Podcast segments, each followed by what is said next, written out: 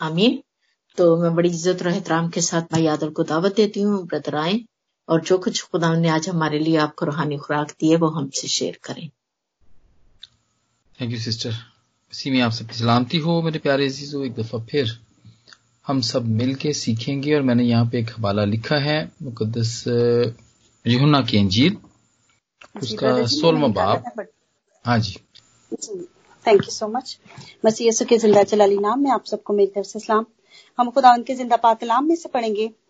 मुकदस योहन्ना की अंजील सोलह बाप, उसकी सात आयत से ग्यारह आयत तक। खुदा उनके ज़िंदा पाकलाम में यूँ मरकूम है। लेकिन मैं तुमसे सच कहता हूँ कि मेरा जाना तुम्हारे लिए फायदामंद है। क्योंकि अगर मैं ना जाऊँ तो वो मदद, वो मददगार तुम्हारे पास ना आएगा। लेकिन अगर जाऊँगा तो उसे तुम्हारे पास भेज दूँगा। और वो आकर दुनिया को गुनाह और रास्तबाजी और अदालत के बारे में कसूरवार ठहराएगा। गुनाह के बारे में इसलिए कि वो मुझ पर ईमान नहीं लाते। रास्तबाजी के बारे में इसलिए कि मैं बाप के पास जाता हूँ और तुम मुझे फिर ना देखोगे। अदालत के बारे में इसलिए कि दुनिया का सरदार मुजरिम ठहराया गया है। खुदा उनके ज़िंदा पाक नाम के परे और सुने जाने पर खुदा उनकी बरकत हो। आमीन। आमीन। आमीन। आमीन। खुदावंद के शुक्रगुजार हैं कि खुदावंद ने हमें फिर मौका दिया कि सब मिलके सीख सकें। मेरे अजीजों, आज भी हम खुदाम के पाकलाम में से वो बातें सीखेंगे जो खुदामंद ने आज हमारे लिए रख छोड़ी कि हम उसको सीखें। हम, जैसा कि बिल्कुल जैसे जैसे कि बिब्लिकल सीज़न होते हैं और हो रहे हैं, वैसे ही हम उस के मुताबिक ही हम सीखते हैं। तो जैसा कि हमने अभी पैंतीकोस्त का एतवार मनाया, जो कि एक बहुत बड़ा इवेंट था। हमारी सब जिंदगियों के अंदर बहुत बड़ा एक वाक्य है, जो कि हुआ। लेकिन इससे पहले भी वाक्यात हो चुके हैं। बड़े इवेंट्स हो चुके हैं बिब्लिकली हमारी जिंदगियों के अंदर इस बनी नो इंसान के लिए बड़े बड़े काम खुदाबंद ने किए और वो हो चुके हैं।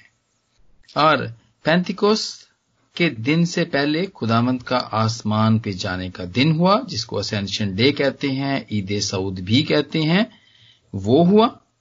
उससे पहले खुदाम यसु मसीह के जी उठने को हमने मनाया, जो कि जिसको हम ईद क्यामतुल मसीह या ईस्टर भी कहते हैं।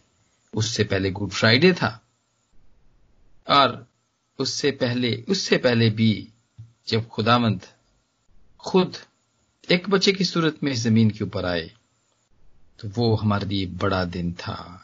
ईद विलादतुल मसीह, ये भी एक ईद थी।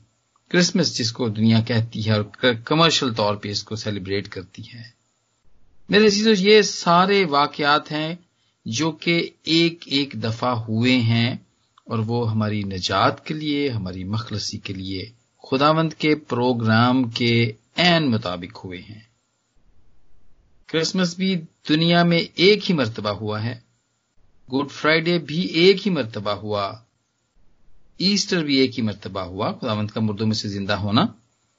खुदावंत का आसमान पर जाना भी एक ही दफ़ा हुआ। और ईद पैंती कोस्त भी एक ही दफ़ा हुआ है। हो चुका है। ये दिन अभी फिर वापस नहीं होएँगे ये ये दोबारा नहीं होंगे। गो के यहूदी तो अभी तक इंतज़ार कर रहे हैं, खुदाम यसु मसीह के पैदा होने की। वो तो क्रिसमस के इंतज़ार कर रहे हैं। लेकिन खुदामंद के जो बिलीवर्स हैं, खुदामंद को जो जानते हैं ਉਹਨਾਂ ਨੂੰ ਇਸ ਗੱਲ ਦਾ ਪਤਾ ਵੇ ਕਿ ਖੁਦਾਵੰਦ ਪ੍ਰਭੂ ਯਸੂ ਤੇ ਪੈਦਾ ਆਏ ਸਨ ਦੁਨੀਆ ਤੇ, ਉਹ ਪੈਦਾ ਹੋਏ ਸਨ ਤੇ ਉਹਨਾਂ ਨੇ ਉਹ ਸਾਰਾ ਹੀ ਕੰਮ ਸਾਡਾ ਨਜਾਤ ਦਾ ਕੰਮ ਕਰਕੇ ਉਹ ਅਸਮਾਨ ਦੇ ਉੱਤੇ ਚਲੇ ਗਏ। ਈਦੇ ਪੈਂਤੀਕੋਸਤ ਵੀ ਇੱਕ ਵਾਰੀ ਹੋਇਆ ਹੈ। ਨਾਜ਼ਲ ਹੋ ਗਿਆ ਹੈ ਉਹ। ਉਹ ਹੁਣ ਜ਼ਮੀਨ ਦੇ ਉੱਤੇ ਵੇ। ਉਹ ਹੁਣ ਕਦੀ ਕਦੀ ਪੁਰਾਣੇ ਅਹਿਦਨਾਮਿਆਂ 'ਚ ਜਿਵੇਂ ਬਹੁਤ ਸਾਰੇ ਲੋਕੀ ਸਨ, ਉਹਦੇ ਨਬੀ ਸਨ ਬਾਦਸ਼ਾਹ ਸਨ ਚਰਵਾਹੇ ਸਨ ਉਹਨਾਂ ਦੇ ਉੱਤੇ ਕਦੀ ਕਦੀ ਨਾਜ਼ਲ ਹੁੰਦਾ ਸੀ ਇਹ ਹੁਣ ਇਸ ਤਰ੍ਹਾਂ ਨਹੀਂ ਹੈ ਉਹ ਹੁਣ ਪਰਮਨੈਂਟ ਹੀ ਆ ਗਿਆ ਵੇ ਤੇ ਮੇਰੇ ਅਜ਼ੀਜ਼ੋ ਇੱਕ ਸਵਾਲ ਇਹ ਪੈਦਾ ਹੁੰਦਾ ਕਿ ਜੇ ਨਾਜ਼ਲ ਹੋਇਆ ਸੀ ਜੇ ਪਾਕਰੂ ਨਾਜ਼ਲ ਹੋਇਆ ਸੀ ਤੇ ਫਿਰ ਪਾਕਰੂ ਕਿੱਥੇ ਗਿਆ किथे वे नजर क्यों नहीं आता जी मेरे अजीजों वो नजर नहीं आता इसलिए कि वो हमारे अंदर है पहला ग्रंथियों और उसके छड़े बाप की उन्नीसवीं आयत में उसके मुताबिक वो हमारे अंदर बसा हुआ है ਹੁਣ ਸਾਡੇ ਅੰਦਰ ਏ ਤੇ ਹੁਣ ਸਾਨੂੰ ਇਹ ਕਹਿਣ ਦੀ ਲੋੜ ਨਹੀਂ ਏ ਕਿ ਰੂ ਆ ਰੂ ਆ ਰੂ ਆ ਉਹ ਸਾਡੇ ਅੰਦਰ ਹੀ ਏ ਬਲਕਿ ਸਾਨੂੰ ਬਾਹਰੋਂ ਬਾਹਰ ਬਾਹਰੋਂ ਆਵਾਜ਼ ਨਹੀਂ ਮਾਰਨੀ ਚਾਹੀਦੀ, ਨਹੀਂ ਦੇਣੀ ਚਾਹੀਦੀ। ਆਪਣੇ ਅੰਦਰ ਚੋਂ ਕਹਿਣਾ ਚਾਹੀਦਾ ਵੇ ਕਿ ਉੱਠ ਜਾ ਰੂ ਉੱਠ ਜਾ, ਅਸੀਂ ਤੈਨੂੰ ਸਵਾ ਦਿੱਤਾ ਹੋਇਆ ਸੀ, ਉੱਠ ਜਾ। ਅੰਦਰੋਂ ਉਠਾਉਣ ਦੀ ਜ਼ਰੂਰਤ ਹੈ ਮੇਰੇ ਜੀਜ਼ੋ, ਇਸ ਲਈ ਕਿ ਉਹ ਹੁਣ ਸਾਡੇ ਅੰਦਰ ਹੈ।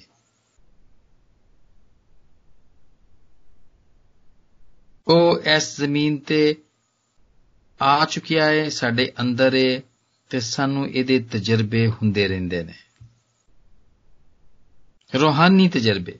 होली स्पिरिट दे तजर्बे हमें होते रहते हैं।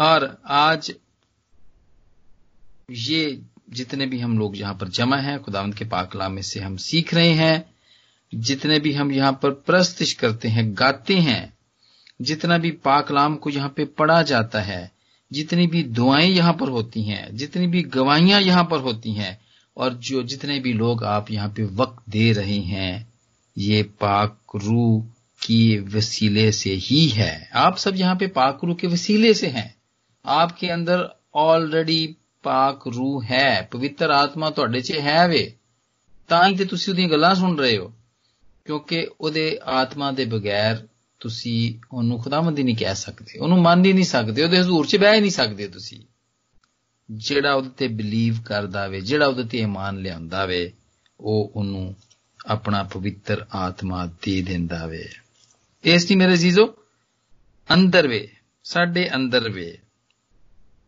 ਤੇ ਹਾਂ ਹਾਲੇ ਬਹੁਤ ਸਾਰੇ ਦੂਜੇ ਲੋਕਾਂ ਦੇ ਅੰਦਰ ਨਹੀਂ ਹੈ ਉਹ ਕਿਹੜੇ ਲੋਕੀ ਨੇ ਜਿਨ੍ਹਾਂ ਦੇ ਅੰਦਰ ਨਹੀਂ ਹੈ रोमियो ਦਾ 8ਵਾਂ ਬਾਬ ਤੇ ਉਹਦੀ 9ਵੀਂ ਆਇਤ 'ਚ ਲਿਖਿਆ ਹੈ ਕਿ लेकिन तुम जिस्मानी नहीं बल्कि रूहानी हो बशर्ते कि खुदा का रूह तुम में बसा हुआ है मगर जिसमें मसीह का रूह नहीं वो उसका नहीं मगर जिसमें मसीह का रूह नहीं वो उसका नहीं है ਹਾਲੇ ਉਹਦਾ ਹੋਇਆ ਨਹੀਂ ਹੈ ਉਹ ਲੋਕੀ ਜਿਨ੍ਹਾਂ ਨੇ ਪ੍ਰਭੂ ਯਿਸੂ ਨੂੰ ਹਲੇ ਕਬੂਲ ਨਹੀਂ ਕੀਤਾ ਮੰਨਿਆ ਨਹੀਂ ਹੈ ਪ੍ਰਭੂ ਯਿਸੂ ਨੇ ਉਹਨਾਂ ਨੂੰ ਉਹ रूह नहीं ਦਿੱਤਾ ਹੋਇਆ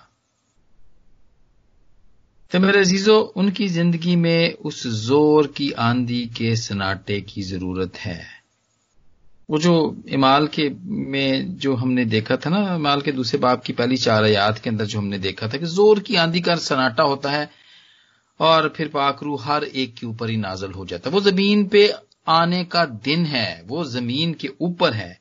अब रोज रोज, बार बार ये सन्नाटा ऐसे क्राउड के ऊपर या ऐसे दुनिया में नहीं होगा, वो पर्सनली तौर पे हमारी जिंदगियों में होगा मेरे जीजो ਜ਼ੋਰ का ਜ਼ੋਰ ਦਾ ਜਿਹੜਾ ਝਟਕਾ ਲੱਗਣਾ ਹੈ ਨਾ ਸਿਸਟਰ ਨੂੰ ਮੈਂ ਕਹਾਂਗਾ, ਉਹਨਾਂ ਦੇ ਲਈ ਮੈਂ ਕਹਾਂਗਾ ਇਹ ਜਿਹੜੇ ਝਟਕੇ ਵਾਲੀ ਗੱਲ ਹੈ ਨਾ, ਇਹ ਹੁਣ ਸਾਡੀ ਇੰਡੀਵਿਜੂਅਲ ਜ਼ਿੰਦਗੀਆਂ ਦੇ ਵਿੱਚ ਹੋਏਗਾ। ਪਾਕ ਰੂਹ ਦਾ ਝਟਕਾ। ਉਹਨਾਂ ਦੀ ਜ਼ਿੰਦਗੀ ਨੂੰ ਤਬਦੀਲ ਕਰਨ ਦੇ ਲਈ, ਦੱਸਣ ਦੇ ਲਈ, ਜਿਵੇਂ ਹੀ ਉਹ ਪ੍ਰਭੂ ਯਿਸੂ ਨੂੰ ਕਬੂਲ ਕਰਨਗੇ, ਤੇ ਪ੍ਰਭੂ ਯਿਸੂ ਉਹਨਾਂ ਨੂੰ ਦੇਗਾ, ਕਿਉਂਕਿ ਪਾਕ ਰੂਹ ਜਿਹੜਾ ਵੇ, ਉਹ ਪ੍ਰਭੂ ਯਿਸੂ ਦਿੰਦਾ ਵੇ। ਇਹ ਵਾਦਾ ਵੀ ਉਹਦਾ ਹੀ ਸੀ। ਇਹ ਵਾਦਾ ਵੀ ਉਹਦਾ ਸੀ ਤੇ ਉਹੀ ਦਿੰਦਾ ਵੇ ਹੋਰ ਕੋਈ ਨਹੀਂ ਦੇ ਸਕਦਾ ਕਿਉਂਕਿ ਇਹ ਉਹਦਾ ਰੂਹ ਹੈ ਜਿਹਦਾ ਰੂਹ ਹੈ ਉਹੀ ਦੇ ਸਕਦਾ ਨਾ ਹੋਰ ਤਾਂ ਕਿਸੇ ਦਾ ਰੂਹ ਨਹੀਂ ਨਾ ਆਪਣਾ ਰੂਹ ਨਹੀਂ ਨਾ ਕੋਈ ਕੱਢ ਕੇ ਕਿਸੇ ਨੂੰ ਦੇ ਸਕਦਾ ਕਿਉਂਕਿ ਉਹ ਪਾਕ ਨਹੀਂ ਹੋ ਸਕਦਾ ਜਾਂ ਫਿਰ ਉਹ ਇਸ ਤਰੀਕੇ ਦਾ ਨਹੀਂ ਹੋ ਸਕਦਾ ਜਿਵੇਂ ਕਿ ਪ੍ਰਭੂ ਯਿਸੂ ਦਾ ਰੂਹ ਹੈ ਮੇਰੇ ਅਜ਼ੀਜ਼ੋ ਅਗਰ ਉਹ ਸਾਡੇ 'ਚ ਹੈ ਵੇ ਤੇ ਅਸੀਂ ਉਹਨੂੰ ਸਵਾ ਦਿੱਤਾ ਵੇ ਜਾਂ ਅਸੀਂ ਉਹਨੂੰ ਅਪਸੈਟ ਕਰ ਦਿੱਤਾ ਕਿਉਂਕਿ ਅਸੀਂ ਅਪਸੈਟ ਵੀ ਇਹਨੂੰ ਕਰ ਸਕਨੇ ਆ हम उसको रंजीदा भी कर सकते हैं पाक कलाम के मुताबिक हम उसको रंजीदा बल्कि करते हैं हम इफ्सियों के चौथे बाब की तीसरी तीसवीं आयत में लिखा हुआ है कि खुदा के पाक रूह को रंजीदा ना करो ਉਹਨੂੰ ਅਪਸੈਟ ਨਾ ਕਰੀਏ ਤੇ ਉੱਥੇ ਲਿਖਿਆ ਹੈ 31ਵੀਂ ਆਇਤ 'ਚ ਇਫਸੀਓਂ ਦੇ ਚੌਥੇ ਬਾਬ ਦੀ 31ਵੀਂ ਆਇਤ 'ਚ ਲਿਖਿਆ ਕਿ ਹਰ ਤਰ੍ਹਾਂ ਕੀ ਤਲਖ ਮਜ਼ਾਜੀ ਤਲਖ ਮਜ਼ਾਜੀ ਦਾ ਹੁੰਦਾ ਕਿ ਜਿਹੜਾ ਜਦੋਂ ਗੱਲ ਕਰਨ ਦਾ ਜਿਹੜਾ ਤਰੀਕਾ ਨਾ ਜਿਹਨੂੰ ਗੱਲ ਕਰਨ ਜਦੋਂ ਕਹਿੰਦੇ ਕਹੀਦਾ ਨਾ ਕਿ ਇਹਨੂੰ ਗੱਲ ਨਹੀਂ ਕਰਨਾ ਹੁੰਦਾ ਇਹਨੂੰ ਗੱਲ ਹੀ ਨਹੀਂ ਕਰਨੀ ਆਉਂਦੀ ਉਹ ਆਰਾਮ ਨਾਲ ਗੱਲ ਹੀ ਨਹੀਂ ਕਰਦਾ ਕਹਿਰ ਗੁੱਸਾ ਸ਼ੋਰੋਗੁਲ बदगोई हर किस्म की बद खवाई समेत तुमसे दूर की जाए ਫਿਰ ਇਹ ਜਿੰਨੀਆਂ ਵੀ ਚੀਜ਼ਾਂ ਨੇ, ਇਹ ਸਾਡੇ ਪਾਕ ਰੂਹ ਨੂੰ ਰੰਜੀਦਾ ਕਰਦੀਆਂ ਨੇ। ਜਿਹੜਾ ਸਾਨੂੰ ਮਿਲਿਆ ਤੇ ਸਾਡੇ ਅੰਦਰ ਹੈ ਨਾ, ਇਹ ਉਹਨੂੰ ਰੰਜੀਦਾ ਕਰ ਦਿੰਦਾ ਵੇ। ਉਹਨੂੰ ਕੰਮ ਨਹੀਂ ਕਰਨ ਦਿੰਦਾ ਅੰਦਰ। ਉਹਨੂੰ ਸਵਾ ਦਿੱਤਾ ਹੋਇਆ ਹੈ ਅਸੀਂ ਉਹਨੂੰ। ਇਹ ਕੰਮ ਨਹੀਂ ਕਰਨ ਦਿੰਦਾ। ਇਹ ਸੀ ਤੋਂ ਨੇ ਆਖਿਆ ਵੇ ਕਿ ਹਰ ਤਰ੍ਹਾਂ ਦਾ ਜਿਹੜਾ ਗੁੱਸਾ ਵੇ ਨਾ, ਤੇ ਹਰ ਇਹ ਦੂਰ ਕੀਤਾ ਜਾਵੇ। ਤੇ ਅਸੀਂ ਇੱਕ ਦੂਜੇ ਦੇ ਨਾਲ ਮਿਹਰਬਾਨ ਹੋਈਏ, ਮਿਹਰਬਾਨੀ ਦੇ ਨਾਲ ਪੇਸ਼ ਆਈਏ। फिर जिस तरह खुदा ने मसीह में तुम्हारे कसूर मुआफ किए, तुम भी एक दूसरे के कसूर मुआफ करो। फिर उठेगा, फिर एक्टिव होएगा, फिर पाकरू उठेगा, फिर काम करेगा। ते इफ्सियों के पंजे बाप से लिखा वे पस अज़ीज़ फरजंदों की तरह खुदा की मानद बनो। प्रभु यसू की एक नमूना है साढ़े ना वो प्रभु यसू तो एक नमूना है साढ़े रोल मॉडल है। ਪ੍ਰੇਜ਼ ਕਰਦਾ ਸੀ ਉਹ। ਉਹ ਬਰਦਾਸ਼ਤ ਕਰਦਾ ਸੀ। ਉਹ ਕਾਈਂਡ ਸੀ, ਬੜਾ ਮਿਹਰਬਾਨ ਸੀ, ਤਰਸ ਆ ਜਾਂਦਾ ਸੀ ਉਹਨੂੰ, ਉਹ ਰੋਂਦਾ ਸੀ। ਉਹਦੀ ਮਾਨਤ ਬਣਨ ਦੇ ਲਈ ਕਿਹਾ ਵੇ ਪਰ ਉਸ ਰਸੂਲ ਨੇ ਕਿਹਾ ਵੇ ਕਿ ਤੁਸੀਂ ਉਹਦੀ ਮਾਨਤ ਬਣੋ। ਤੇ ਫਿਰ ਤੁਹਾਡਾ ਇਹ ਜਿਹੜੇ ਜਿਸਮ ਨੇ, ਇਹ ਇਸ ਕਾਬਿਲ ਹੋਣਗੇ ਕਿ ਪਾਕ ਰੂ ਉਹਨਾਂ 'ਚ ਕੰਮ ਕਰੇ। ਮੇਰੇ ਅਜ਼ੀਜ਼ੋ ਪਹਿਲਾ ਗ੍ਰੰਥੀਓ ਦੇ 6ਵੇਂ ਬਾਬ ਦੀ ਜੋ ਜਿਹੜੀ ਅਸੀਂ ਆਇਤ ਹੁਣੇ ਮੈਂ ਕੋਟ ਕੀਤੀ ਹੈ ਕਿ ਅਸੀਂ ਅਸੀਂ ਜਿਹੜੇ ਸਾਡੇ ਜਿਸਮ ਨੇ, ਉਹ ਪਵਿੱਤਰ ਆਤਮਾ ਦਾ ਟੈਂਪਲ ਨੇ। ਟੈਂਪਲ ਕਿਹਾ ਗਿਆ ਵੇ, ਇਹਨੂੰ ਇਹ ਨਹੀਂ ਕਿਹਾ ਗਿਆ ਕਿ ਇਹ ਕੋਈ ਕੋਠੀ ਹੈ ਕੋਈ ਪਾਕ ਰੂ ਦੀ ਹੈ ਕੋਈ ਬੰਗਲਾ ਵੇ, ਇਹ ਕੋਈ ਵਿਲਾ ਵੇ, ਇਹ ਨਹੀਂ ਕਿਹਾ ਗਿਆ।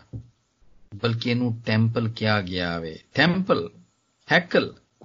ਹੈਕਲ ਜਿਹਦੇ ਵਿੱਚ ਕੁਰਬਾਨੀਆਂ ਹੁੰਦੀਆਂ ਨੇ ਹੈਕਲ ਜਿਹਦੇ 'ਚ ਪ੍ਰਸਤਿਸ਼ ਹੁੰਦੀ ਹੈ ਜਿਸ 'ਚ ਪ੍ਰਭੂ ਦੀ ਤਾਰੀਫ ਦੇ ਵਿੱਚ ਹਮਦ ਦੇ ਗੀਤ ਗਾਏ ਜਾਂਦੇ ਨੇ ਜਿਸ 'ਚ ਮਿਹਨਤ ਸਮਾਜਤਾ ਹੁੰਦੀਆਂ ਨੇ ਤੇ ਜਿਨ੍ਹਾਂ 'ਚ ਅਸੀਂ ਖੁਦਾਵੰਦ ਦੀ ਵਡਿਆਈ ਕਰਨੇ ਆ ਐਸੇ ਲਈ ਇਹਨੂੰ ਟੈਂਪਲ ਕਿਹਾ ਗਿਆ ਵੇ ਇਹਨੂੰ ਘਰ ਜਾਂ ਬੰਗਲਾ ਕੋ ਵਿਲਾ ਬੜੀ ਕੋ ਜ਼ਬਰਦਸਤ ਕੋਈ ਨਹੀਂ ਕਿਹਾ ਗਿਆ ਮਸਕਨ ਨਹੀਂ ਕਿਹਾ ਗਿਆ ਲੇਕਿਨ ਇਹਨੂੰ ਟੈਂਪਲ ਕਿਹਾ ਗਿਆ ਵੇ, ਹੈਕਲ ਕਿਹਾ ਗਿਆ ਵੇ ਇਹਨੂੰ। ਮਕਦਸ ਹੈ, ਮਕਦਸ ਜਗ੍ਹਾ ਹੈ ਜਿੱਥੇ ਖੁਦਾਵੰਦ ਦੀ ਇਬਾਦਤ ਹੁੰਦੀ ਹੈ। ਤੇ ਮੇਰੇ ਅਜ਼ੀਜ਼ੋ, ਜਿਸ ਜਗ੍ਹਾ ਦੇ 'ਚ ਖੁਦਾਵੰਦ ਦੀ ਇਬਾਦਤ ਹੁੰਦੀ ਹੈ, ਉੱਥੇ ਗੁੱਸਾ, ਉੱਥੇ ਸ਼ੋਰੋਗੁਲ, ਉੱਥੇ ਕਹਿਰ, ਤਲਖ ਮਜ਼ਾਜੀ ਦੀ ਲੋੜ ਨਹੀਂ ਉੱਥੇ, ਕਿਉਂਕਿ ਫਿਰ ਉੱਥੇ ਉਹ ਕੰਮ ਨਹੀਂ ਕਰਦਾ।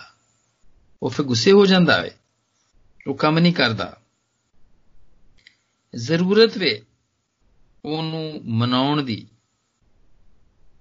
ਕਿਉਂਕਿ ਇਹਦਾ ਫਾਇਦਾ ਵੇ। ਜ਼ਰੂਰਤ ਇਹਨੂੰ ਉਠਾਉਣ ਦੀ, ਕਿਉਂਕਿ ਇਹਦਾ ਫਾਇਦਾ ਵੇ। ਤੇ ਅਸੀਂ ਜਿਹੜਾ ਅੱਜ ਹਵਾਲਾ ਪੜਿਆ ਮੁਕੱਦਸ ਯੂਹਨਾ ਦੀ ਇੰਜੀਲ ਤੇ ਉਹਦਾ ਅਸੀਂ ਵੇਖਨੇ ਆ 16ਵਾਂ ਬਾਬ, ਉਹਦੇ 'ਚ ਇਹ ਫਾਇਦੇ ਲਿਖੇ ਹੋਏ ਨੇ। ਤੇ ਵੈਸੇ ਵੀ ਪਹਿਲੇ ਕਰੰਥੀਆਂ ਦੇ 12ਵੇਂ ਬਾਬ ਦੀ 7ਵੀਂ ਆਇਤ ਤੋਂ ਲੈ ਕੇ 11ਵੀਂ ਆਇਤ ਤੱਕ ਅਸੀਂ ਵੇਖਨੇ ਆ ਕਿ ਹਰ ਸ਼ਖਸ ਦੇ ਵਿੱਚ ਜਿਹੜਾ ਜਿਹੜਾ ਰੂਹ ਜਦੋਂ ਆਉਂਦਾ ਹੈ ਤੇ ਉਹਨੂੰ ਫਾਇਦਾ ਪਹੁੰਚਾਉਣ ਲਈ ਆਉਂਦਾ ਹੈ ਉਹ। ਪਰਸਨਲੀ ਸਭ ਤੋਂ ਪਹਿਲਾਂ ਤੇ ਉਹਨੂੰ ਆਪ ਫਾਇਦਾ ਪਹੁੰਚਾਉਂਦਾ ਵੇ ਫਿਰ ਉਹ ਦੂਜਿਆਂ ਨੂੰ ਆਪਣੇ ਵਸੀਲੇ ਦੇ ਨਾਲ, ਉਸ ਪਾਕ ਰੂਹ ਦੇ ਵਸੀਲੇ ਨਾਲ ਫਿਰ ਦੂਜਿਆਂ ਨੂੰ ਉਹ ਫਾਇਦਾ ਪਹੁੰਚਾਉਂਦਾ। ਲੇਕਿਨ ਪਹਿਲਾਂ ਉਹਦਾ ਆਪਣਾ ਫਾਇਦਾ ਹੁੰਦਾ ਵੇ ਇੰਜ ਨਹੀਂ ਹੋ ਸਕਦਾ ਕਿ ਆਪ ਤੇ ਤੁਹਾਨੂੰ ਤੇ ਕੋਈ ਫਾਇਦਾ ਨਹੀਂ ਹੋਇਆ, ਮੈਨੂੰ ਤੇ ਕੋਈ ਫਾਇਦਾ ਨਹੀਂ ਪਾਕ ਰੂਹ ਦਾ, ਪਵਿੱਤਰ ਆਤਮਾ ਦਾ ਹੋਇਆ। ਤੇ ਮੈਂ ਕਹਾਂ ਜੀ, ਮੈਂ ਜਾ ਕੇ ਤੇ ਦੂਜਿਆਂ ਦੀ ਮਦਦ ਕਰਾਂ, ਮੈਂ ਉਹਨਾਂ ਨੂੰ ਪਾਕ ਰੂਹ ਦੀ ਬਿਸ਼ਾਰਤ ਦਵਾਂ ਤੇ ਮੈਂ ਉਹਨਾਂ ਨੂੰ ਉਹਨਾਂ ਨੂੰ ਮੈਂ ਦੱਸਾਂ ਇਸ ਗੱਲ ਦੇ ਬਾਰੇ 'ਚ। ਜੇ ਮੈਂ ਉਹਨਾਂ ਨੂੰ ਪਾਕ ਰੂਹ ਦਵਾਵਾਂ ਮੈਂ।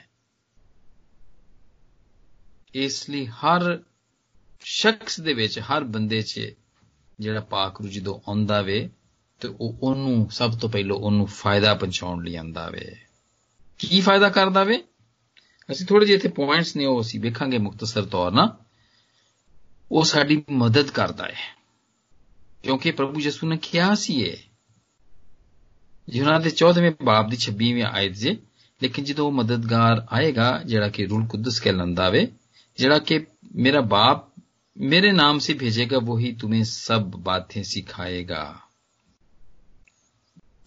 और जो कुछ मैंने तुमसे कहा है वो सब तुम्हें याद दिलाएगा ਪਾਕ ਰੂ ਸਾਡੀ ਮਦਦ ਕਰਦਾ ਵੇ ਚੀਜ਼ਾਂ ਨੂੰ ਸਿੱਖਣ ਜੀਵਨ ਕੇ ਪ੍ਰਭੂ ਦੀਆਂ ਆਪਣੀਆਂ ਜਿਹੜੀਆਂ ਗੱਲਾਂ ਨੇ ਬਹੁਤ ਦਫਾ ਅਸੀਂ ਪਾਕਲਾਮ ਨੂੰ ਸਮਝ ਨਹੀਂ ਪਾਉਂਦੇ ਆ ਤੇ ਪਾਕਲਾਮ ਨੂੰ ਖੋਲਣ ਵਾਲੇ ਤਜਰਬੇਕਾਰ ਲੋਕੀ ਜਿਨ੍ਹਾਂ 'ਚ ਪਾਕਰੂ ਕੰਮ ਕਰਦਾ ਵੇ ਉਹਨਾਂ ਨੂੰ ਪਤਾ ਵੇ ਕਿਸ ਤਰ੍ਹਾਂ ਸਮਝਣਾ ਵੇ ਉਹ ਦੁਆ 'ਚ ਝੁਕ ਜਾਂਦੇ ਨੇ ਉਹ ਪਾਕਰੂ ਉਹ ਦੁਆ ਕਰਦੇ ਨੇ, ਪ੍ਰਭੂ ਯਿਸੂ ਮੇਰੀ ਮਦਦ ਕਰ।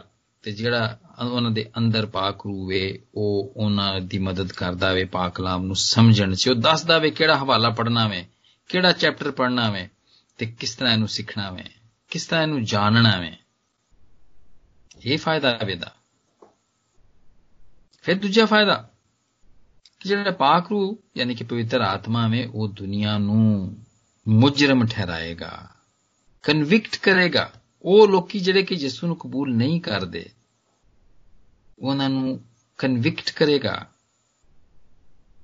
ਅਸੀਂ ਇਹ ਗੱਲ मुकदस यूना की सोलहवें बाब की अठवीं आयत से पढ़ने कि वो आकर दुनिया को गुनाह और रास्तबाजी और अदालत के बारे में कसूरवार ठहराएगा गुनाह के बारे में इसलिए कि वो मुझ पर ईमान नहीं लाते ਇਹ ਫਾਇਦਾ ਇਹਦਾ ਉਹ ਭੇਡਾਂ ਨੂੰ ਬੱਕਰੀਆਂ ਵਾਲੀ ਜਿਹੜੀ ਮਿਸਾਲ, ਇਹ ਉਹ ਤੁਸੀਂ ਕਹਿ ਸਕਦੇ ਹੋ। ਜਿਹੜੇ ਪ੍ਰਭੂ ਨੂੰ ਜਿਨੇ ਮੰਨਿਆ ਹੋਏਗਾ, ਉਹਨਾਂ ਨੂੰ ਤੇ ਜਿਹੜੇ ਨਹੀਂ ਮੰਨਦੇ, ਉਹਨਾਂ ਦਾ ਅਸੀਂ ਫ਼ਰਕ ਇੱਥੇ ਵੇਖਨੇ ਆ ਉਹ ਮੁਜਰਮ ਠਹਿਰਾਏਗਾ ਉਹਨਾਂ ਨੂੰ।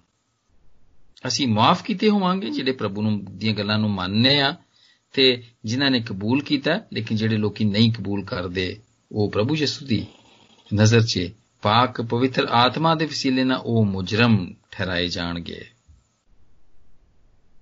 ਤੇ ਫਿਰ ਤੀਜੀ ਗੱਲ ਅਸੀਂ ਇਹ ਸਿੱਖਨੇ ਆ ਕਿ ਜਿਹੜੇ ਪ੍ਰਭੂ ਯਿਸੂ ਦੇ ਮੰਨਣ ਵਾਲੇ ਨੇ, ਜਿਨ੍ਹਾਂ 'ਚ ਪਵਿੱਤਰ ਆਤਮਾ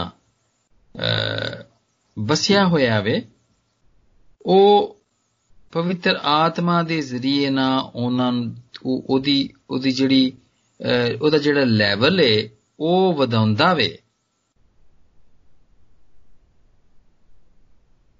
ਯਾਨੀ ਕਿ ਜਿੰਨੇ ਵੀ ਅਸੀਂ ਸਪਿਰਚੁਅਲ ਕੰਮ ਕਰਨੇ ਆ ਸਾਡਾ ਦਿਲ ਨੇਕੀ ਕਰਨ ਨੂੰ ਕਰਦਾ ਵੇ ਮਿਹਰਬਾਨੀ ਕਰਨ ਨੂੰ ਸਾਡਾ ਕਰਦਾ ਵੇ ਤੇ ਉਹ ਇਹਦਾ ਲੈਵਲ ਵਧਾਉਂਦਾ ਹੈ। ਜਦੋਂ ਅਸੀਂ ਪਾਕ, ਅਸੀਂ ਜਦੋਂ ਬੈਨੇ ਆ ਖੁਦਾਵੰਦ ਦੇ ਹਜ਼ੂਰ 'ਚ ਬੈਨੇ ਆ ਯਿਸੂ ਨੂੰ ਯਾਦ ਕਰਨੇ ਆ ਪ੍ਰਭੂ ਯਿਸੂ ਦੀ ਮਹਿਮਾ ਕਰਨੇ ਆ ਤੇ ਅਸੀਂ ਮਹਿਸੂਸ, ਅਸੀਂ ਫੀਲ ਕਰਨੇ ਆ ਅਸੀਂ ਮਹਿਸੂਸ ਕਰਨੇ ਆ ਕਿ ਹੁਣ ਪਵਿੱਤਰ ਆਤਮਾ ਸਾਡੇ 'ਚ ਵੱਧ ਗਿਆ ਹੈ, ਭਰ ਗਿਆ ਹੈ, ਭਰ ਗਏ ਹਾਂ ਅਸੀਂ। ਤੇ ਫਿਰ ਮੇਰੇ ਅਜ਼ੀਜ਼ੋ ਪਵਿੱਤਰ ਆਤਮਾ ਸਾਨੂੰ ਸਮਝ ਵੀ ਦਿੰਦਾ ਵੇ ਪਰ ਕਿ ਸਮਝ ਦੇ ਕੇ ਉਹ ਸਮਝ ਨੂੰ ਵਧਾ ਵੀ ਦਿੰਦਾ ਏ ਕੂਵਤ ਦਿੰਦਾ ਏ ਛੁਪੀਆਂ ਹੋਈਆਂ ਗੱਲਾਂ ਦੱਸ ਦਿੰਦਾ ਵੇ ਉਹ ਲੁਕੀਆਂ ਹੋਈਆਂ ਗੱਲਾਂ ਦੱਸ ਦਿੰਦਾ ਵੇ ਉਹ ਪਹਿਲਾ ਕਰੰਥੀਆਂ ਦੇ ਦੂਜੇ ਬਾਬ ਦੀ 10ਵੀਂ ਆਇਤ 10ਵੀਂ ਤੇ 11ਵੀਂ आयत से लिखा क्योंकि रूह सब बातें बल्कि खुदा की तह की बातें भी दरियाफ्त कर लेता है ਛੁਪੀਆਂ ਹੋਈਆਂ ਬਿਮਾਰੀਆਂ ਦਾ ਪਤਾ ਚੱਲ ਜਾਂਦਾ ਵੇ ਕੰਮ ਕਿਉਂ ਨਹੀਂ ਮਿਲ ਰਿਹਾ ਜੌਬਲੈਸ ਕਿਉਂ ਆ ਕੀ ਵਜ੍ਹਾ ਵੇ ਕੀ ਰੁਕਾਵਟ ਏ ਪਤਾ ਚੱਲ ਜਾਂਦਾ ਵੇ ਕਰਸ ਦਾ ਪਤਾ ਚੱਲ ਜਾਂਦਾ ਵੇ ਕਿ ਕਿਤੇ ਲਾਨਤ ਦੇ ਅਸਰ 'ਚ ਤੇ ਨਹੀਂ ਅਸੀਂ ਜਾਂ ਕੋਈ ਜਿਹਦੇ ਲਈ ਵੀ ਅਸੀਂ ਦੁਆ ਕਰਨੇ ਆ ਜਾਂ ਜਿਹੜਾ ਵੀ ਦੁਆ ਕਰਦਾ ਉਹਨੂੰ ਪਤਾ ਚੱਲ ਜਾਂਦਾ ਹੈ ਤੇ ਫਿਰ ਦੂਜੇ ਹੀ ਨਹੀਂ ਸਾਨੂੰ ਸਾਡੇ ਆਪਣੇ ਬਾਰੇ 'ਚ ਵੀ ਪਤਾ ਚੱਲ ਜਾਂਦਾ ਵੇ ਸਾਨੂੰ ਸਮਝ ਦਿੰਦਾ ਵੇ ਸਾਨੂੰ ਯਾਦ ਆ ਜਾਂਦਾ ਯਾਰ ਮੈਂ ਤੇ ਆਪਣੇ ਭਰਾ ਨੂੰ ਮਾਫ ਹੀ ਨਹੀਂ ਕੀਤਾ ਸੀ ਮੈਂ ਤੇ ਅੱਜ ਰੋਜ਼ਾ ਰੱਖ ਲਿਆ ਵੇ ਮੈਂ ਤੇ ਕੱਲ ਮੇਰੇ ਭਰਾ ਨੇ ਕਸੂਰ ਕੀਤਾ ਸੀ ਮੈਂ ਤੈਨੂੰ ਮਾਫ ਹੀ ਨਹੀਂ ਕੀਤਾ ਤੇ ਅੱਜ ਦਾ ਮੇਰਾ ਰੋਜ਼ਾ ਰੱਖਣਾ ਹੀ ਮੇਰਾ ਤੇ ਫਜ਼ੂਲ ਹੈ ਕਿਉਂਕਿ ਪਾਕ ਕਲਾਮ ਦੇ ਮੁਤਾਬਿਕ ਨਹੀਂ ਹੈ ਇਹ ਪਾਕ ਰੂ ਸਮਝ ਦਿੰਦਾ ਹੈ ਮੇਰੇ ਅਜ਼ੀਜ਼ੋ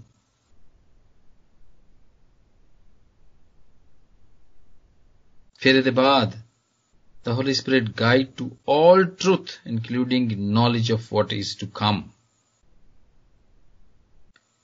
ਆਉਣ ਵਾਲੀਆਂ ਗੱਲਾਂ ਦੇ ਬਾਰੇ 'ਚ ਵੀ ਦੱਸ ਦਿੰਦਾ ਹੈ ਮੁਕੱਦਸ ਯੂਨਾ ਦੀ ਇੰਜੀਲ 16ਵਾਂ ਬਾਬ ਤੇ 13ਵੀਂ ਆਇਤ तुमको तमाम सच्चाई की राह दिखाएगा इसलिए कि वो अपनी तरफ से ना कहेगा लेकिन जो कुछ सुनेगा वो ही कहेगा और तुम्हें आइंदा की खबरें देगा बुरे वक्त दियां खबरां ਅੱਛੇ ਵਕਤ ਦੀਆਂ ਖਬਰਾਂ, ਰੋਇਆ ਖਾਬ ਖਿਆਲ, ਤੁਹਾਨੂੰ ਪਤਾ ਚੱਲ ਜਾਂਦਾ ਹੈ।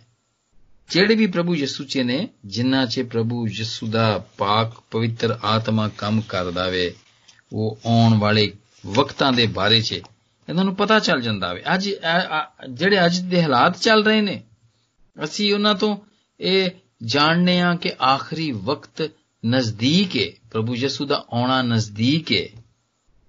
ਆਉਣ ਵਾਲੇ ਵਕਤ ਦੇ ਬਾਰੇ 'ਚ ਦੱਸਦਾ ਵੇ ਇਹ ਪਵਿੱਤਰ ਆਤਮਾ ਜਿਹੜਾ ਸਾਨੂੰ ਦੱਸ ਰਿਹਾ ਵੇ। ਇਹ ਹੋਰ ਕੋਈ ਨਹੀਂ।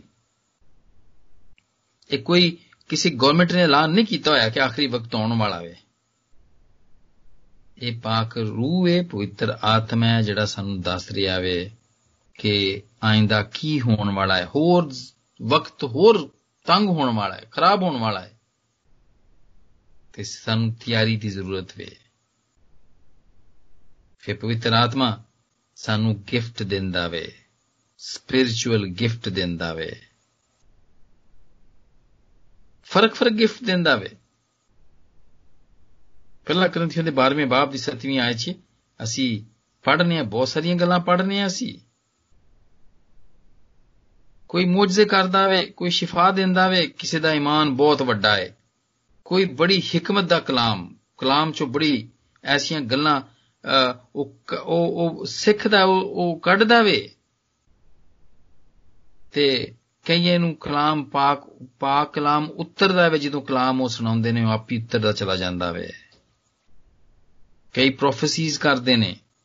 ਕਈਆਂ ਨੂੰ ਰੂਹਾਂ ਦੇ ਬਾਰੇ ਚ ਪਤਾ ਚੱਲ ਜਾਂਦਾ ਕਿ ਇਹ ਰੂਹ ਕਿਸ ਤਰ੍ਹਾਂ ਦੀ ਰੂਹ ਹੈ ਤੁਹਾਨੂੰ ਚੰਗੇ ਤਰੀਕੇ ਨਾਲ ਯਾਦ ਹੋਏਗਾ ਕਿ ਪ੍ਰਭੂ ਯਿਸੂ ਜਦੋਂ ਪਤਰਸ ਜੀ ਆਪਣੇ ਸ਼ਾਗਿਰਦਾਂ ਨੂੰ, ਚੇਲਿਆਂ ਨੂੰ ਦੱਸ ਰਹੇ ਸਨ ਕਿ ਮੇਰੇ ਤੇ ਵਕਤ ਬੜਾ ਬੁਰਾ ਆਉਣ ਵਾਲਾ ਵੇ ਲੋਕੀ ਮੈਨੂੰ ਫੜ ਕੇ ਮਾਰਨਗੇ ਤੇ ਟੰਗ ਦੇਣਗੇ, ਮੈਨੂੰ ਸੂਲੀ ਦੇ ਦੇਣਗੇ।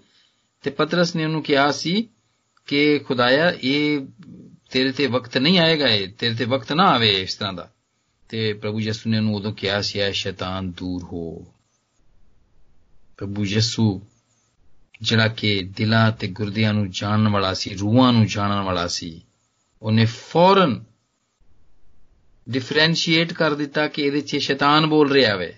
ਤੇ ਉਹਨੇ ਕਿਹਾ ਸੀ ਸ਼ੈਤਾਨ ਦੂਰ ਹੋ ਉਹਨੇ ਕਿਹਾ ਨਹੀਂ ਸੀ ਕਿ ਪਤਰਸ ਤੂੰ ਦੂਰ ਹੋ ਉਹਨੇ ਕਿਹਾ ਸੀ ਆ ਸ਼ੈਤਾਨ ਦੂਰ ਹੋ ਤੇ ਪ੍ਰਭੂ ਯਿਸੂ ਦਾ ਹੀ ਆਤਮਾ ਵਿੱਚ ਜਿਹੜਾ ਸਾਨੂੰ ਵੀ ਇਮਤਿਆਜ਼ ਦੱਸਦਾ ਵੇ ਤੇ ਜਦੋਂ ਅਸੀਂ ਕਿਸੇ ਨਾਲ ਗੱਲ ਕਰਨੇ ਆ ਕੰਮ ਕਰਨੇ ਆ ਕੋਈ ਹਾਲਾਤ ਸਾਡੇ ਸਾਹਮਣੇ ਆ ਜਾਂਦੇ ਨੇ ਤੇ ਸਾਨੂੰ ਪਤਾ ਚੱਲਦਾ ਵੇ ਕਿ ਇਹ ਕੰਮ ਜਿਹੜੇ ਨੇ ਸਾਡੀ ਜਿਹੜੀ ਰੁਕਾਵਟ ਵੇ ਇਹ ਕਿਦੇ ਵੱਲੋਂ ਵੇ ਸਾਨੂੰ ਫਰਕ ਕਰਨਾ ਆ ਜਾਂਦਾ ਵੇ ਅਸੀਂ ਤਰ੍ਹਾਂ ਤਰ੍ਹਾਂ ਦੀਆਂ ਜ਼ੁਬਾਨਾਂ ਬੋਲ ਸਕਨੇ ਆ ਅਸੀਂ ਜ਼ੁਬਾਨਾਂ ਦੇ ਤਰਜਮੇ ਕਰ ਸਕਨੇ ਆ। ਗਿਫਟ ਨੇ ਸਪਿਰਚੁਅਲ ਗਿਫਟ ਨੇ, ਜਿਹੜਾ ਕਿ ਪਵਿੱਤਰ ਆਤਮਾ ਦਿੰਦਾ ਵੇ। ਤੇ ਮੇਰੇ ਅਜ਼ੀਜ਼ੋ ਪਾਕ ਰੂ ਨੇ ਸਾਡੀ ਜ਼ਿੰਦਗੀਆਂ ਦੇ ਉੱਤੇ ਆਪਣੀ ਮੋਹਰ ਕੀਤੀ ਹੋਈ ਹੈ ਬੜੀ ਇੱਕ ਇੱਕ ਇੱਕ ਲੀਗਲ ਸੀਲ, ਲੀਗਲ ਗੱਲ ਹੁੰਦੀ ਹੈ ਨੋਟਰੀ ਪਬਲਿਕ ਤੁਸੀਂ ਵੇਖਿਆ ਹੋਵੇਗਾ ਉੱਤੇ ਇੱਕ ਹਕੂਮਤ ਦੀ ਸੀਲ ਲੱਗੀ ਹੁੰਦੀ ਇੱਕ, ਕਿ ਹਾਂ, ਇਸ, ਇਹ ਗੱਲ ਦੀ, ਇਹ, ਉਹ ਸ਼ਹਾਦਤ ਦਿੰਦੇ ਨੇ ਕਿ ਇਹ ਇਹ ਗੱਲ ਲੀਗਲ ਵੇ ਜਿਹੜਾ ਐਗਰੀਮੈਂਟ ਵੇ, ਉਹ ਲੀਗਲ ਵੇ। ਜਿਹੜੀ ਪ੍ਰਾਪਰਟੀ ਦੇ ਉੱਤੇ ਸਾਈਨ ਹੋਏ ਨੇ, ਦੋ ਬੰਦਿਆਂ ਨੇ ਕੀਤੇ ਨੇ, ਉਹ ਲੀਗਲ ਵੇ। ਇਸੇ ਤਰ੍ਹਾਂ ਜਦੋਂ ਪਾਕ ਰੂ ਸਾਡੀ ਜ਼ਿੰਦਗੀ 'ਚ ਆ ਜਾਂਦਾ ਇੱਕ ਵਾਰੀ ਇੱਕ ਵਾਰੀ ਆ ਜਾਂਦਾ ਤੇ ਫਿਰ ਉਹ ਆਪਣੀ ਮੋਹਰ ਕਰ ਦਿੰਦਾ ਸਾਡੇ ਉੱਤੇ, ਕਿ ਅਸੀਂ ਪ੍ਰਭੂ ਯਿਸੂ ਦੇ ਲੋਕ ਹਾਂ। ਮੋਹਰ ਕਰ ਦਿੰਦਾ ਕਿ ਅਸੀਂ ਪ੍ਰਭੂ ਯਿਸੂ ਦੇ ਲੋਕ ਹਾਂ। ਇਫਸੀਆਂ ਦੇ ਪਹਿਲੇ ਬਾਬ ਦੀ 13ਵੀਂ ਆਇਤ ਦੇ ਵਿੱਚ ਅਸੀਂ ਇਹ ਪੜ੍ਹਨੇ ਆ ਮੋਹਰ ਦਾ ਪੜ੍ਹਨੇ ਆ, ਫਿਰ ਅਸੀਂ ਕਰੰਥੀਆਂ ਅਸੀਂ ਹੋਰ ਵੀ ਜਗ੍ਹਾ, ਇੱਕ ਦੋ ਜਗ੍ਹਾ ਹੋਰ, ਦੂਜੇ ਗ੍ਰੰਥੀਆਂ 'ਚ ਵੀ ਅਸੀਂ ਪੜ੍ਹਨੇ ਆ। ਉਹ ਮੋਰ ਕਰ ਦਿੰਦਾ ਵੇ। ਅੱਜ ਕੱਲ ਮੋਹਰਾਂ ਦੀ ਗੱਲਬਾਤ ਹੋ ਰਹੀ, ਖਾਸ ਤੌਰ ਤੇ 666 ਦੀ ਗੱਲ ਹੋ ਰਹੀ ਹੈ ਕਿ ਸ਼ੈਤਾਨ ਜਿਹੜਾ ਵੇ ਉਹ 666 ਮੱਥਿਆਂ ਦੇ ਉੱਤੇ ਲਾ ਦੇਗਾ ਉਹ। ਜਿਸਮਾਨੀ ਤੌਰ ਦੇ ਉੱਤੇ ਮੇਰੇ ਜੀਦੋ ਸ਼ੈਤਾਨ ਜਿਨੇ ਕੰਮ ਕਰਦਾ, ਜਿਸਮਾਨੀ ਤੌਰ ਤੇ ਕਰਦਾ ਵੇ। ਲੇਕਿਨ ਪ੍ਰਭੂ ਯਿਸੂ ਦਾ ਕੰਮ ਪਵਿੱਤਰ ਆਤਮਾ ਦਾ ਕੰਮ ਰੂਹ ਦੇ ਉੱਤੇ ਵੇ, ਰੋਹਾਨੀ ਹੈ ਰੋਹਾਨੀ ਮੋਰ ਸਾਡੇ ਤੇ ਹੋ ਜਾਏਗੀ। ਉਹ ਮੋਰ ਕਰ ਦਿੰਦਾ ਵੇ ਕਿ ਅਸੀਂ ਪ੍ਰਭੂ ਦੇ ਆ। ਪਤਾ ਚੱਲ ਜਾਂਦਾ, ਡਿਫਰੈਂਸ਼ੀਏਟ ਹੋ ਜਾਂਦਾ ਹੈ। ਤੇ ਇੱਕ ਜਿਹੜਾ ਪਵਿੱਤਰ ਆਤਮਾ ਦੇ ਨਾਲ ਭਰਿਆ ਹੋਇਆ ਬੰਦਾ ਵੇ ਸ਼ਖਸ ਵੇ ਉਹ ਦੂਜੇ ਨੂੰ ਵੀ ਇਸੇ ਤਰ੍ਹਾਂ ਜਾਣ ਜਾਂਦਾ ਵੇ ਇਸੇ ਹੀ ਮੋਰ ਦੇ ਵਸੀਲੇ ਦੇ ਨਾਲ ਉਹਦੇ ਕੰਮ ਉਹਦੀਆਂ ਗੱਲਾਂ ਉਹਦੇ ਵਸੀਲੇ ਦੇ ਨਾਲ ਉਹ ਜਾਣ ਜਾਂਦਾ ਹੈ ਇੱਕ ਦੂਜੇ ਨੂੰ ਜਾਣ ਜਾਂਦੇ ਨੇ ਤੇ ਮੇਰੇ ਅਜ਼ੀਜ਼ੋ ਪਵਿੱਤਰ ਆਤਮਾ ਸਾਡੀ ਕਮਜ਼ੋਰੀ 'ਚ ਸਾਡਾ ਮਦਦਗਾਰ ਕਰ ਸਾਨੂੰ ਸਾਡੀ ਮਦਦ ਕਰਦਾ ਹੈਲਪ ਕਰਦਾ ਵੇ ਸਾਨੂੰ ਦੁਆ ਕਰਨਾ ਸਿਖਾਉਂਦਾ ਵੇ ਰੋਮੀ 8ਵੇਂ ਬਾਬ ਦੀ 26 27ਵੀਂ ਆਇਤ 'ਚ ਇਹਦਾ ਜ਼ਿਕਰ ਕੀਤਾ ਗਿਆ ਵੇ। ਉਹ ਸਾਨੂੰ ਦੱਸਦਾ ਕਿ ਕਿਸ ਵਕਤ ਕੀ ਦੁਆ ਕਰਨੀ ਹੈ। ਤਜਰਬੇ ਨੇ, ਸਾਡੇ ਸਾਰਿਆਂ ਦੇ ਤਜਰਬੇ ਨੇ ਦੁਆ ਕਰਨ ਦੇ, ਅਸੀਂ ਸਾਰੀ ਦੁਆ ਕਰਨ ਵਾਲੇ ਆ ਇਹ ਪਾਕ ਰੂਹ ਦੱਸਦਾ ਵੇ। ਹੋਰ ਕੋਈ ਨਹੀਂ ਦੱਸ ਸਕਦਾ। ਉਹੀ ਸਮਝਾਉਂਦਾ ਵੇ, ਉਹੀ ਸਾਡੀ ਕਮਜ਼ੋਰੀ 'ਚ ਮਦਦ ਕਰਦਾ ਵੇ। ਤੇ ਮੇਰੇ ਅਜ਼ੀਜ਼ੋ, ਪਵਿੱਤਰ ਆਤਮਾ ਜਿੰਨੇ ਵੀ ਅਮਾਨ ਲਿਆਉਣ ਵਾਲੇ ਨੇ ਉਹਨਾਂ ਨੂੰ ਹਮੇਸ਼ਾ ਦੀ ਜ਼ਿੰਦਗੀ ਦਿੰਦਾ ਇਟਰਨਲ ਲਾਈਫ ਦਿੰਦਾ ਵੇ ਉਹ। ਹਮੇਸ਼ਾ ਦੀ ਜ਼ਿੰਦਗੀ ਦਿੰਦਾ ਵੇ ਉਹ। ਜਿਸ ਤਰ੍ਹਾਂ ਪ੍ਰਭੂ ਯਿਸੂ ਨੇ ਜਾਨ ਦਿੱਤੀ, ਉਹ ਮਰ ਗਏ ਤੇ ਉਹ ਫਿਰ ਜ਼ਿੰਦਾ ਹੋਏ, ਇਸੇ ਤਰ੍ਹਾਂ। ਇਸੇ ਤਰ੍ਹਾਂ ਇਸੇ ਤਰ੍ਹਾਂ ਅਸੀਂ ਪਵਿੱਤਰ ਆਤਮਾ ਦੇ ਜ਼ਰੀਏ ਦੇ ਨਾਲ ਫੇਰ ਦੁਬਾਰਾ ਜ਼ਿੰਦਾ ਕੀਤੇ ਜਾਵਾਂਗੇ। वो सानू, जैसे कि रोमियो के आठवें बाप की दसवीं आयत में लिखा हुआ है और अगर उसी का रूह तुम्हें बसा हुआ है, जिसने यस्सु को जलाया था तो वो हमें भी जलाएगा। पहले वो हमें पाक और साफ़ करता है, इस काबिल बनाता है, और वो फिर हमको ज़िंदा करता है। बाईस और पच्चीसवीं आयत में लिखा है, वो तुमको और तुम्हारे जिस्म को भी रूह के वसीले से ज़िंदा करेगा। ਸਾਨੂੰ ਬੜੀ ਉਮੀਦ ਪਾਈ ਜਾਂਦੀ ਹੈ। ਅਸੀਂ ਜਦੋਂ ਮਰ ਜਾਵਾਂਗੇ ਤਾਂ ਫਿਰ ਮਰੇ ਹੀ ਨਹੀਂ ਰਵਾਂਗੇ ਅਸੀਂ। ਕਿਉਂਕਿ ਅਸੀਂ ਪ੍ਰਭੂ ਦਾ ਪਾਕ ਰੂ ਸਾਡੇ 'ਚ ਵੇ ਤੇ ਇੱਕ ਆਵਾਜ਼ ਮਾਰਨ ਦੇ ਨਾਲ ਉਹ ਪਾਕ ਰੂ ਸਾਨੂੰ ਉਠਾ ਕੇ ਖੜਾ ਕਰ ਦੇਗਾ। ਤੇ ਫਿਰ ਮੇਰੇ ਅਜ਼ੀਜ਼ੋ, ਜਿੰਨੇ ਵੀ ਪ੍ਰਭੂ ਦੇ ਤੇ ਈਮਾਨ ਲਿਆਉਣ ਵਾਲੇ ਨੇ, ਉਹ ਉਹਨਾਂ ਨੂੰ ਰੂਹ ਦੇ ਫਲ ਦਿੰਦਾ ਏ। ਗਲਤੀਆਂ ਦੇ ਪੰਜਵੇਂ ਬਾਬ ਦੀ 16 16 ਤੋਂ ਲੈ ਕੇ 21 21ਵੀਂ ਆਇਤ ਦੇ ਵਿੱਚ ਸਾਰੀਆਂ ਚੰਗੀਆਂ ਚੀਜ਼ਾਂ ਦਿੰਦਾ ਵੇ ਤੇ ਉਹਦੇ ਵਸੀਲੇ ਨਾਲ ਹੀ ਅਸੀਂ ਅਸੀਂ ਲੋਕਾਂ ਦੇ ਦਿਲ ਜਿੱਤਨੇ ਆ ਤੇ ਲੋਕਾਂ ਨੂੰ ਪ੍ਰਭੂ ਯਿਸੂ ਦੀਆਂ ਗੱਲਾਂ ਦੱਸਨੇ ਆ ਅਸੀਂ ਜਦੋਂ ਮਿਹਰਬਾਨੀ ਨਾਲ ਪੇਸ਼ ਆਉਨੇ ਆ ਜਦੋਂ ਅਸੀਂ ਹਰ ਵਕਤ ਹੀ ਖੁਸ਼-ਖੁਸ਼ ਨਜ਼ਰ ਆਉਨੇ ਆ ਜਦੋਂ ਮੁਹੱਬਤ ਨਾਲ ਪੇਸ਼ ਆਉਨੇ ਆ ਸਾਡੇ 'ਚ ਸੈਟੀਸਫੈਕਸ਼ਨ ਹੁੰਦੀ ਏ ਤਹਮਲ ਕਰਕੇ ਕਿਸੇ ਦੀ ਗੱਲ ਸੁਣਨੇ ਆ। ਅਸੀਂ ਨੇਕੀ ਕਰਨੇ ਆ ਜਦੋਂ। ਅਸੀਂ ਇਮਾਨਦਾਰੀ ਵਿਖਾਉਨੇ ਆ ਹਿਲਮ ਕਰਨੇ ਆ, ਪਰਹੇਜ਼ਗਾਰੀ ਕਰਨੇ ਆ, ਰੋਜ਼ੇ ਰੱਖਨੇ ਆ ਅਸੀਂ। ਤੇ ਮੇਰੇ ਅਜ਼ੀਜ਼ੋ, ਇਹ ਉਹੀ ਪਾਕ ਰੂਹ ਦੀ ਮਿਨਿਸਟਰੀ ਏ, ਜਿਹੜਾ ਕਿ ਉਹ ਸਰਕਲ, ਉਹ ਜਿਹੜਾ ਸਰਕਲ ਮੈਂ ਤੁਹਾਨੂੰ ਸ਼ੁਰੂ 'ਚ ਕਿਹਾ ਸੀ, ਦੱਸਿਆ ਸੀ, ਖੁਦਾਵੰਦ ਦੇ ਨਬੀਆਂ, ਪਹਿਲੋਂ ਪੁਰਾਣੇ ਅਹਿਦਨਾਮੇ 'ਚ ਬਹੁਤ ਸਾਰੇ ਲੋਕਾਂ ਨੇ ਪ੍ਰਭੂ ਯਿਸੂ ਦੇ ਬਾਰੇ 'ਚ ਦੱਸਿਆ ਕਿ ਉਹ ਆ ਰਿਹਾ ਵੇ। ਪਵਿੱਤਰ ਆਤਮਾ ਦੇ ਜ਼ਰੀਏ ਨਾਲ ਦੱਸਿਆ ਕਿ ਉਹ ਆ ਰਿਹਾ ਵੇ। ਫਿਰ ਉਹ ਜਦੋਂ ਆ ਗਿਆ, ਫਿਰ ਉਹਨੇ ਆਪਣੇ ਬਾਰੇ 'ਚ ਦੱਸਿਆ ਕਿ ਮੈਂ ਆ ਗਿਆ ਵਾਂ।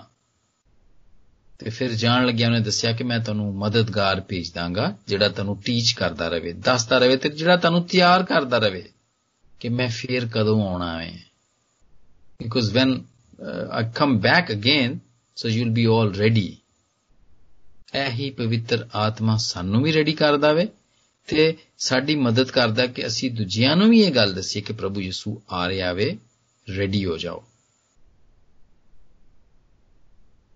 ਮੇਰੇ ਅਜ਼ੀਜ਼ੋ ਪਵਿੱਤਰ ਆਤਮਾ ਆ ਚੁੱਕਿਆ ਵੇ, ਪੈਂਤੀਕੋਸਤ ਹੋ ਚੁੱਕਿਆ ਵੇ, ਸਾਡੀ ਅੰਦਰ ਆ ਗਿਆ ਵੇ ਪਾਕ ਰੂ ਕਿ ਸਾਨੂੰ ਨਜ਼ਰ ਨਹੀਂ ਆਇਆ ਕਿ ਆਇਆ ਸੀ ਤੇ ਕਿੱਥੇ ਗਿਆ, ਉਹ ਬਈ ਸਾਡੇ ਅੰਦਰ ਹੈ ਤੇ ਜੇ ਅਸੀਂ ਉਹਨੂੰ ਨਾਰਾਜ਼ ਕਰਕੇ ਬਿਠਾ ਦਿੱਤਾ ਵੇ ਅੰਦਰ ਤੇ ਉਹਨੂੰ ਮਨਾਉਣ ਦੀ ਜ਼ਰੂਰਤ ਵੇ। ਤੇ ਪ੍ਰਭੂ ਯਿਸੂ ਤੇ ਅੱਗੇ ਜਦੋਂ ਅਸੀਂ ਚੁੱਕਨੇ ਆ, ਅਸੀਂ ਉਹਦੀਆਂ ਗੱਲਾਂ ਨੂੰ ਸੁਣਨੇ ਆ, ਉਹਦੀ ਹਮਦ ਤਮਜੀਦ ਕਰਨੇ ਆ, ਤੇ ਅਸੀਂ ਉਹਦੇ ਆਤਮਾ ਨੂੰ ਖੁਸ਼ ਕਰਨੇ ਆ। ਤੇ ਆਈਏ ਜੀ, ਅੱਜ ਤੱਕ ਅਸੀਂ ਹਾਲੇ ਤੱਕ ਆਪ ਪ੍ਰਭੂ ਦੇ ਪਵਿੱਤਰ ਆਤਮਾ ਨੂੰ ਹਾਲੇ ਤੱਕ ਜੇ ਰੰਜੀਦਾ ਰੱਖਿਆ ਸੀ ਤੇ ਅੱਜ ਉਹਨੂੰ ਖੁਸ਼ ਕਰਨ ਦੇ ਲਈ ਹਰ ਉਹ ਕੰਮ ਕਰੀਏ ਜਿਹੜਾ ਪ੍ਰਭੂ ਯਿਸੂ ਨੇ ਆਪਣੇ ਪਾਕ ਕਲਾਮ 'ਚ ਲਿਖਿਆ ਹੈ। ਤੇ ਪ੍ਰਭੂ ਯਿਸੂ, ਅੱਜ ਇਸ ਪਾਕ ਕਲਾਮ ਦੇ ਵਸੀਲੇ, ਸਾਰੇ ਪਾਕ ਕਲਾਮ ਦੀ ਸ਼ੇਅਰਿੰਗ ਦੇ ਵਸੀਲੇ ਦੇ ਨਾਲ ਪੜਨ ਤੇ ਸੁਣਨ ਦੇ ਵਸੀਲੇ ਨਾਲ, ਮਨੂੰ ਤੇ ਤੁਹਾਨੂੰ ਸਾਰਿਆਂ ਨੂੰ ਬਰਕਤ ਦੇਵੇ। ਆਮੀਨ।